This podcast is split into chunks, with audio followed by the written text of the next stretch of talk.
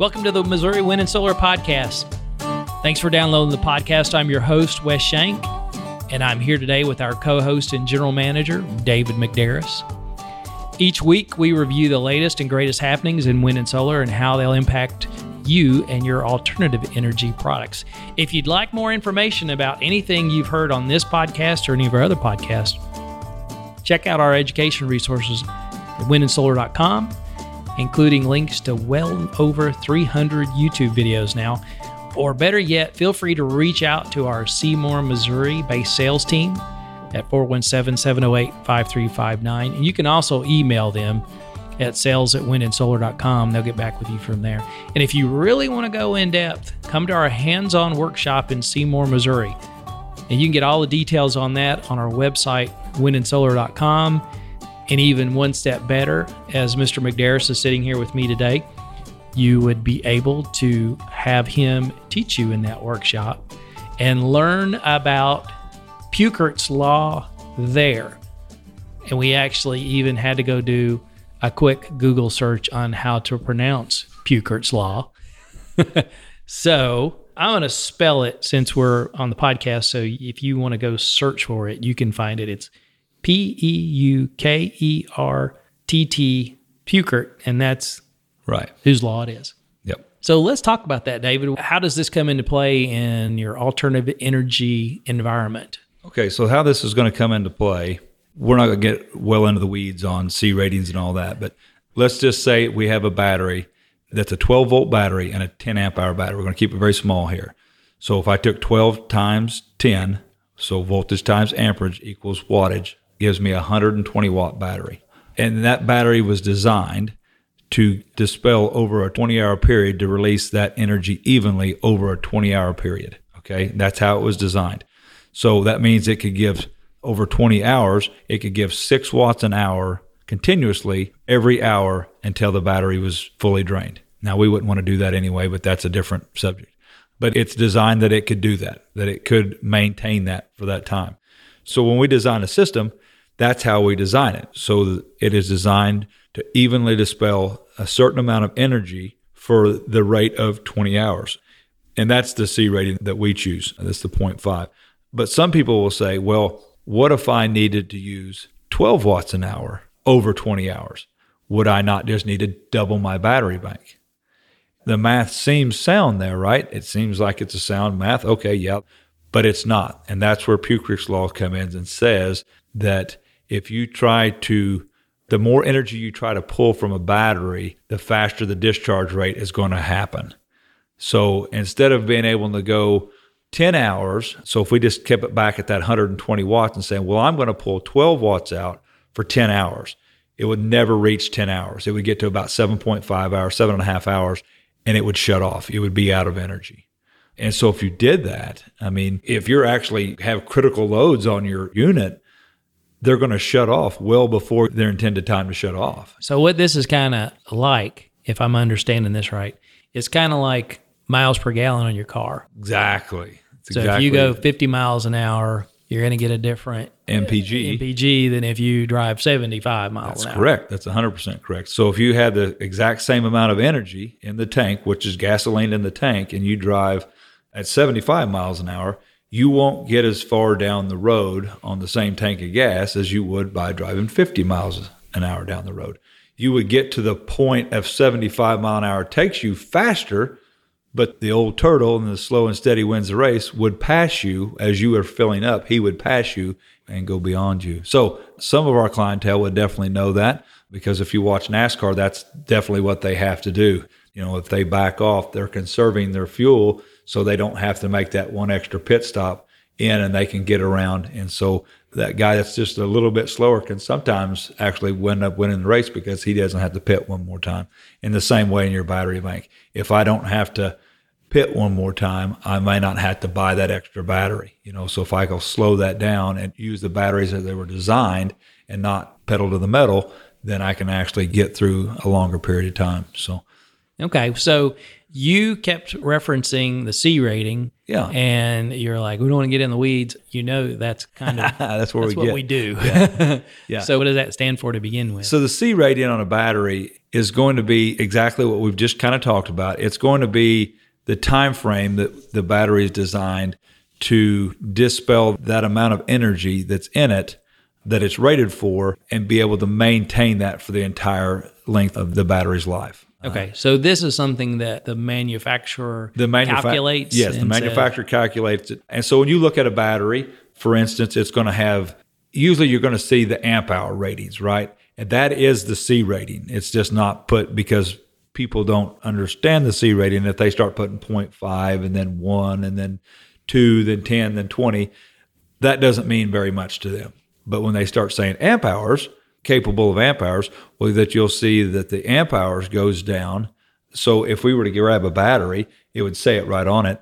And you'll see as the amp hours increase, the wattage decreases. I mean, it just plays one for one. And so basically, they're already bringing Putrick's law into it. They know this. They designed the battery this way. So if you were going with that, in our example, you were talking about 10 amps at 12 volts. Right. 120, 120 watts. Yeah.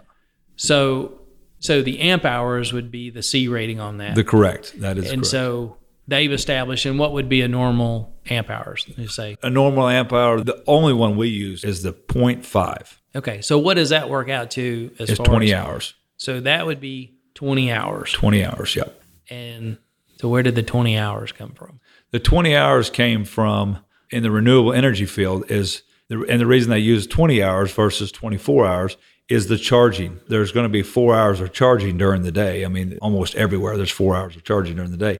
So the C rating has to you're actually putting energy into the battery and using energy at the same time that's being made from the solar panel. Like at your house, for instance, Wes, you've got literally 15K coming in and you may be using 5K of it, but the other 10K is charging the battery. So we're not really worried about that four hours that that's happening on. So in our example, where we've got the 120 watts, it's going to be able to discharge only that 120 watts Over 20 hours. over 20 hours. Yeah.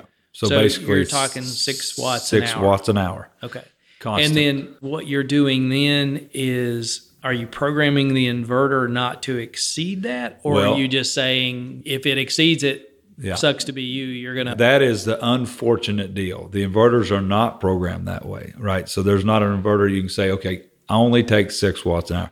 They just don't do that. There's not inverters out there that do that. So that is where it's so critical that either we design or you know how to Okay. design your system. But like in my Properly. system, when it sees the batteries get to a critical point, it'll turn itself off. right, it'll turn itself off. Right. But you could take all you could- you could- 120 of those in five minutes if you wanted That's right. That's right. And the deal is, there again, like I just said, that 120 watts in five minutes, you know, that would be a very excessive load.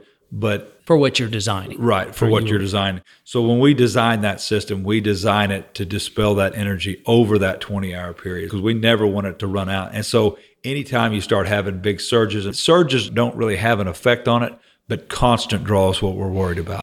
And so when I say constant draw, like if a well pump was to kick Yeah, on, you've decided to go- constantly draw, You go water the garden for five right? hours. And we didn't design it to water the garden for five hours.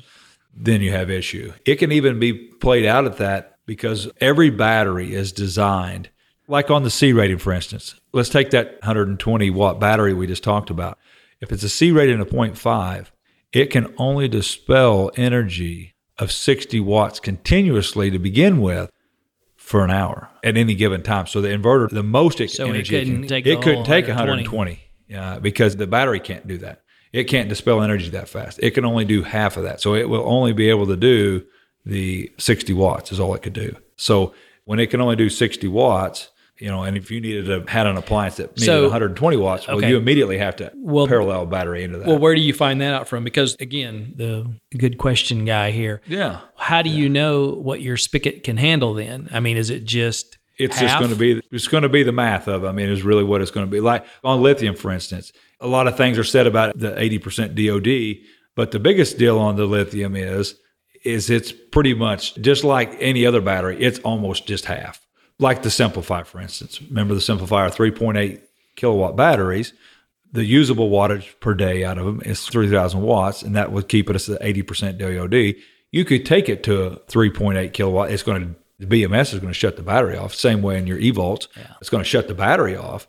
Even like on your eVaults that are 18.4 kilowatts, they only can dispel 9,000 watts of energy at one given time. So, like on your Sol-Ark, if you had a Sol-Ark 12K, for instance, it's a 9,000 watt inverter, and that's all it can do. So, let's just say that you have that 9,000 watt inverter from the Sol-Ark.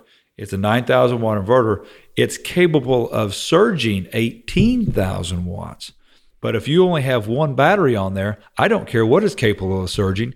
It's only ever going to give you 9,000 watts. That's all it can do because that's all the battery can do. So, I mean, like literally, it can't pass more wattage across the terminals. Right, right. Where the SimpliPhi is 1.9. Well, is that or 1900 watts? Is that limited by the manufacturer, or is that just the way batteries? That's just work? the way batteries work. They just okay. can't do it. It can't give up all of its energy nope, in one. Just can't do it. And as you're designing battery and designing your system, another thing you have to be mindful of, uh, and this is something I teach in the class, and I'm not going to go very deep into it because you want to hear more of it, you got to come to my class.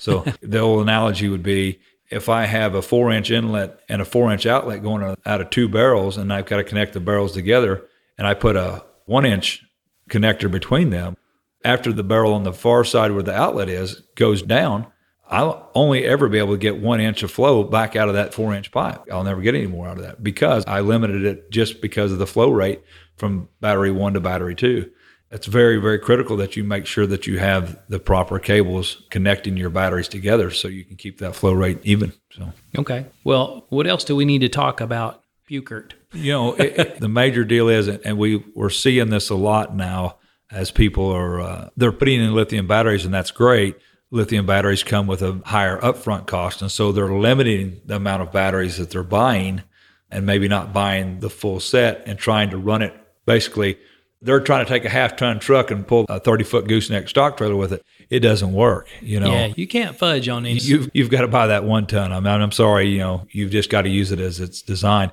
And we're starting to see that. And we're starting to see people not last through the night like they thought they would because they thought, well, I will get this extra one, but when really they needed three because there again, you're losing anywhere from 10 to 50% depending on how fresh you're trying to drain that energy out of there you know. And then overall as different companies have come to the market and some of this stuff is easier to get now there's just not the support out there. They're just buying willy-nilly off the shelf and, and they're having huge trouble that this stuff's just not working and it's not the equipment's fault it's the installation and the size of the design the, the design yeah. and who put it together yeah. like that so yeah. okay all right well we got this one down that's it all right well, thanks for tuning into the podcast and check out some more of our podcasts at windandsolar.com. Thank you for downloading and listening to the podcast today. If you have a question you'd like to hear us discuss on the podcast or just want to say hello, email us at radio at windandsolar.com. As always, check out our store at windandsolar.com and buy some stuff. Your financial support underwrites our educational outreach, like the podcast, YouTube channel, and local STEM collaboration. It also keeps Lucy and her doggy chicken treats.